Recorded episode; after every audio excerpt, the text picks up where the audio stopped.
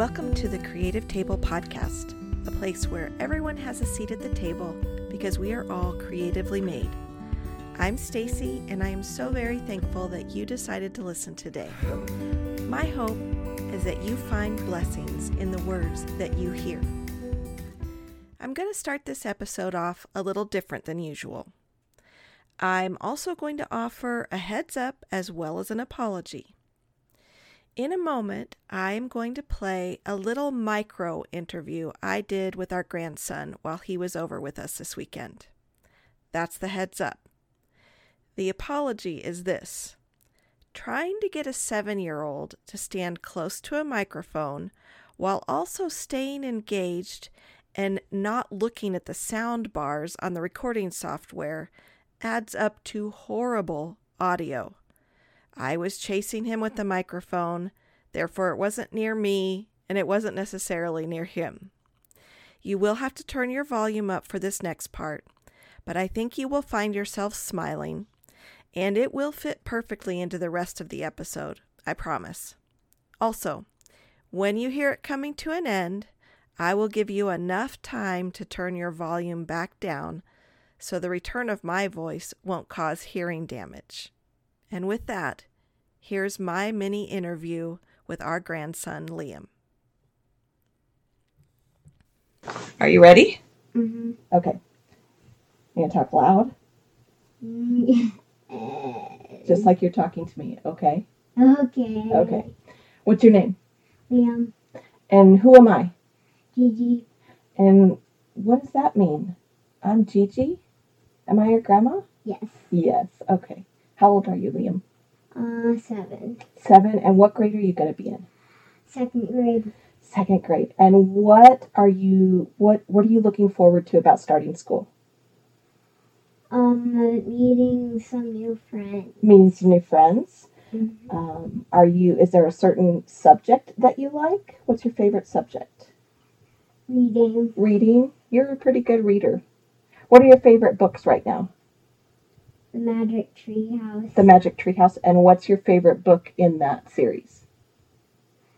um, Hour of the Olympics. Hour of the Olympics. And who's the author of that? Mary Pope Osborne. A Mary Pope Osborne. Very good. Okay, so Gigi has a few questions for you about if you think about when you grow up, okay? When you're grown up. Okay.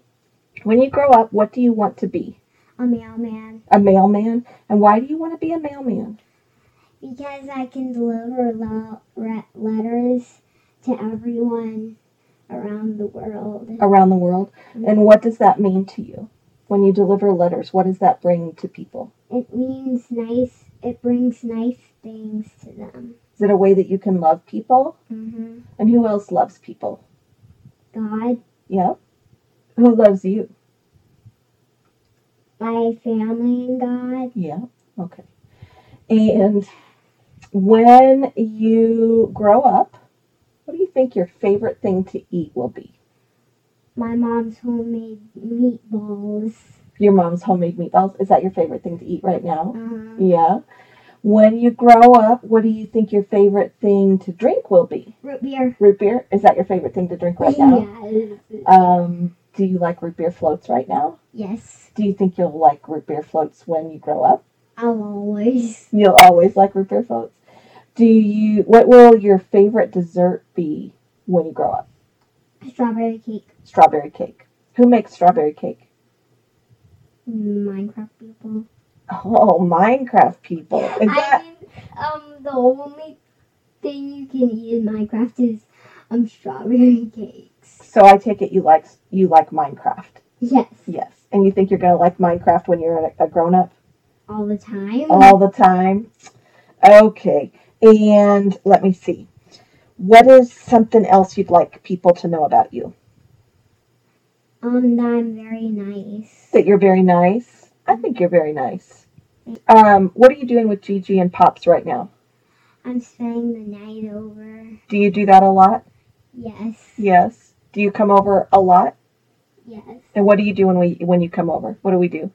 We eat donuts and watch Preston play. well, we do more than that, but yes, we do that. That's donuts are our special Saturday breakfast, right?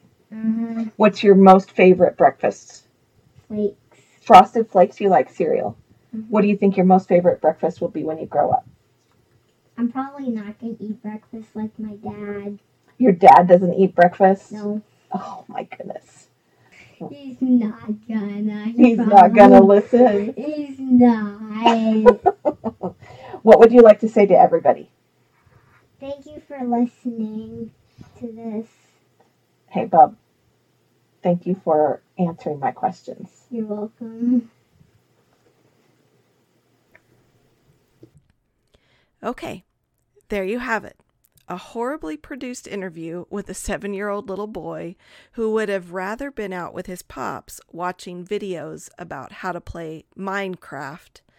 Alas, he indulged me, and my favorite answer was to the question of what he wanted to be when he grows up a mailman. I actually was doing a little rehearsal with him as we were heading to do errands. And when I asked him that question earlier in the day, he said because being a mailman was like delivering love, just like Jesus. I had the goofiest grin on my face when he said that. And as we were shopping for his brand new school backpack, I just floated through Target on that simple answer alone. Now, you might be asking yourself, what in the world could the title of this episode, Priceless and Precious Scars, and the sweet answers of a child have to do with one another? Well, I actually see that they have a lot to do with one another. Now, how I transition this is going to be the tricky part. You may know me personally, or you may know me through social media, or you may know me through the recommendation of a friend. However, it is that you know me, you have no doubt heard part of my story by way of this podcast or another podcast or the direct telling from me or a friend. One thing that is consistent in my story is that there are a lot of scars. And I don't even have to know you to know that you too have a lot of scars in your life as well. They are simply a part of the brokenness of our human lives in the world that we live in.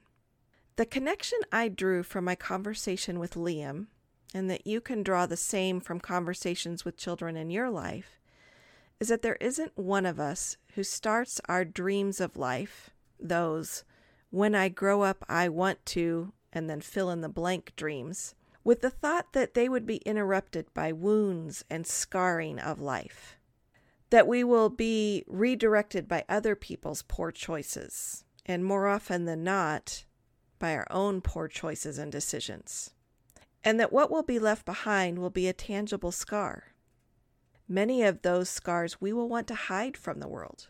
We will deem them ugly and unredeemable, and we will relegate them to a dark corner of our hearts and minds.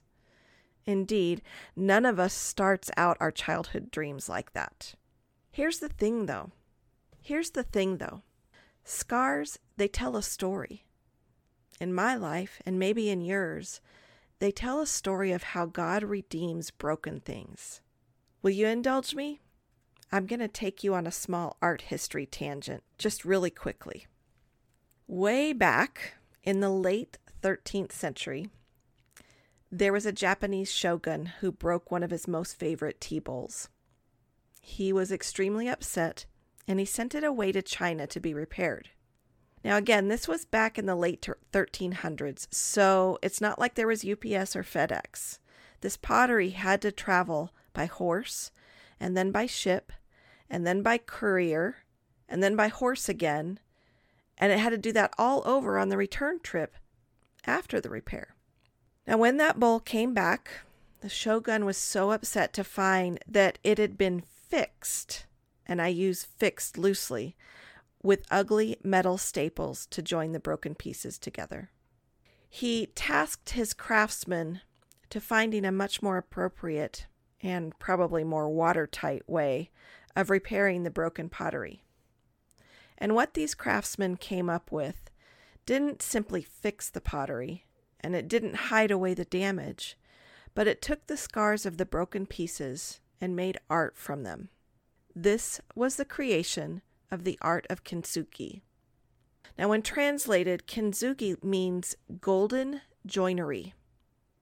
It's the art of taking bro- broken earthenware or pottery and using gold, silver, or platinum to join the broken pieces back together.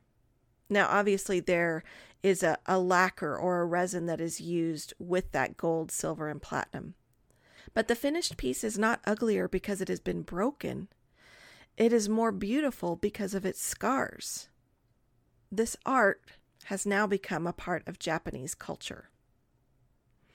Another aspect of Japanese culture is that of something called wabi sabi, and I'm probably butchering that.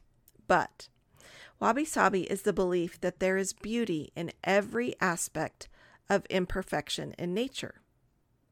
The word wabi connotes the artful anomalies, the uneven lines, the crooked timbers, those things that arise from the process of natural construction. Think of seashells. They're not all perfect, and yet there's beauty in them. Sabi suggests the unexpected beauty of decay, the frayed edges, the earthly patinas that come with age. Here in the desert, one of the things that is highly sought after is something we call saguaro boots. Or when a saguaro cactus dies, you want their spines. They're beautiful. And that beauty comes from the decay. You put those two together, and those expressions point to the common condition of all living things that we are finite and we are frayed and we are far from perfect. A few episodes back, I shared a little bit about our son's fight and eventual loss in a battle with cancer. And if you follow me on social media, you may have listened to an interview I did just a few weeks ago over at Living the Reclaimed Life podcast about the start of my son's life. These two parts of my story were big, huge, giant scars scars created by circumstances out of my control. I was broken by these events. And from my human perspective, I was broken beyond repair. But God. But God is the gold and the silver and the platinum that has put me and is putting me back together. Slowly, but surely, over time, He is putting my broken pieces back together and my scars are where His precious and priceless grace shines in my life for others to see. The scars of our broken family and our broken individual lives are truly signs of life after the storms. And so, back to the interview with uh, our seven year old little man. In many ways, I see him as the gold in our broken family pottery. For the rocket scientist in me, his laughter and his funny stories and silly jokes and insights and his dreams, those are where God mixes in the gold and creates art worthy of a showcase out of our scars. You see, whether it's God's own kintsugi, making beauty from ashes, or his own version of wabi sabi on display in the rough hewn grace of our lives, don't hide away the broken pieces.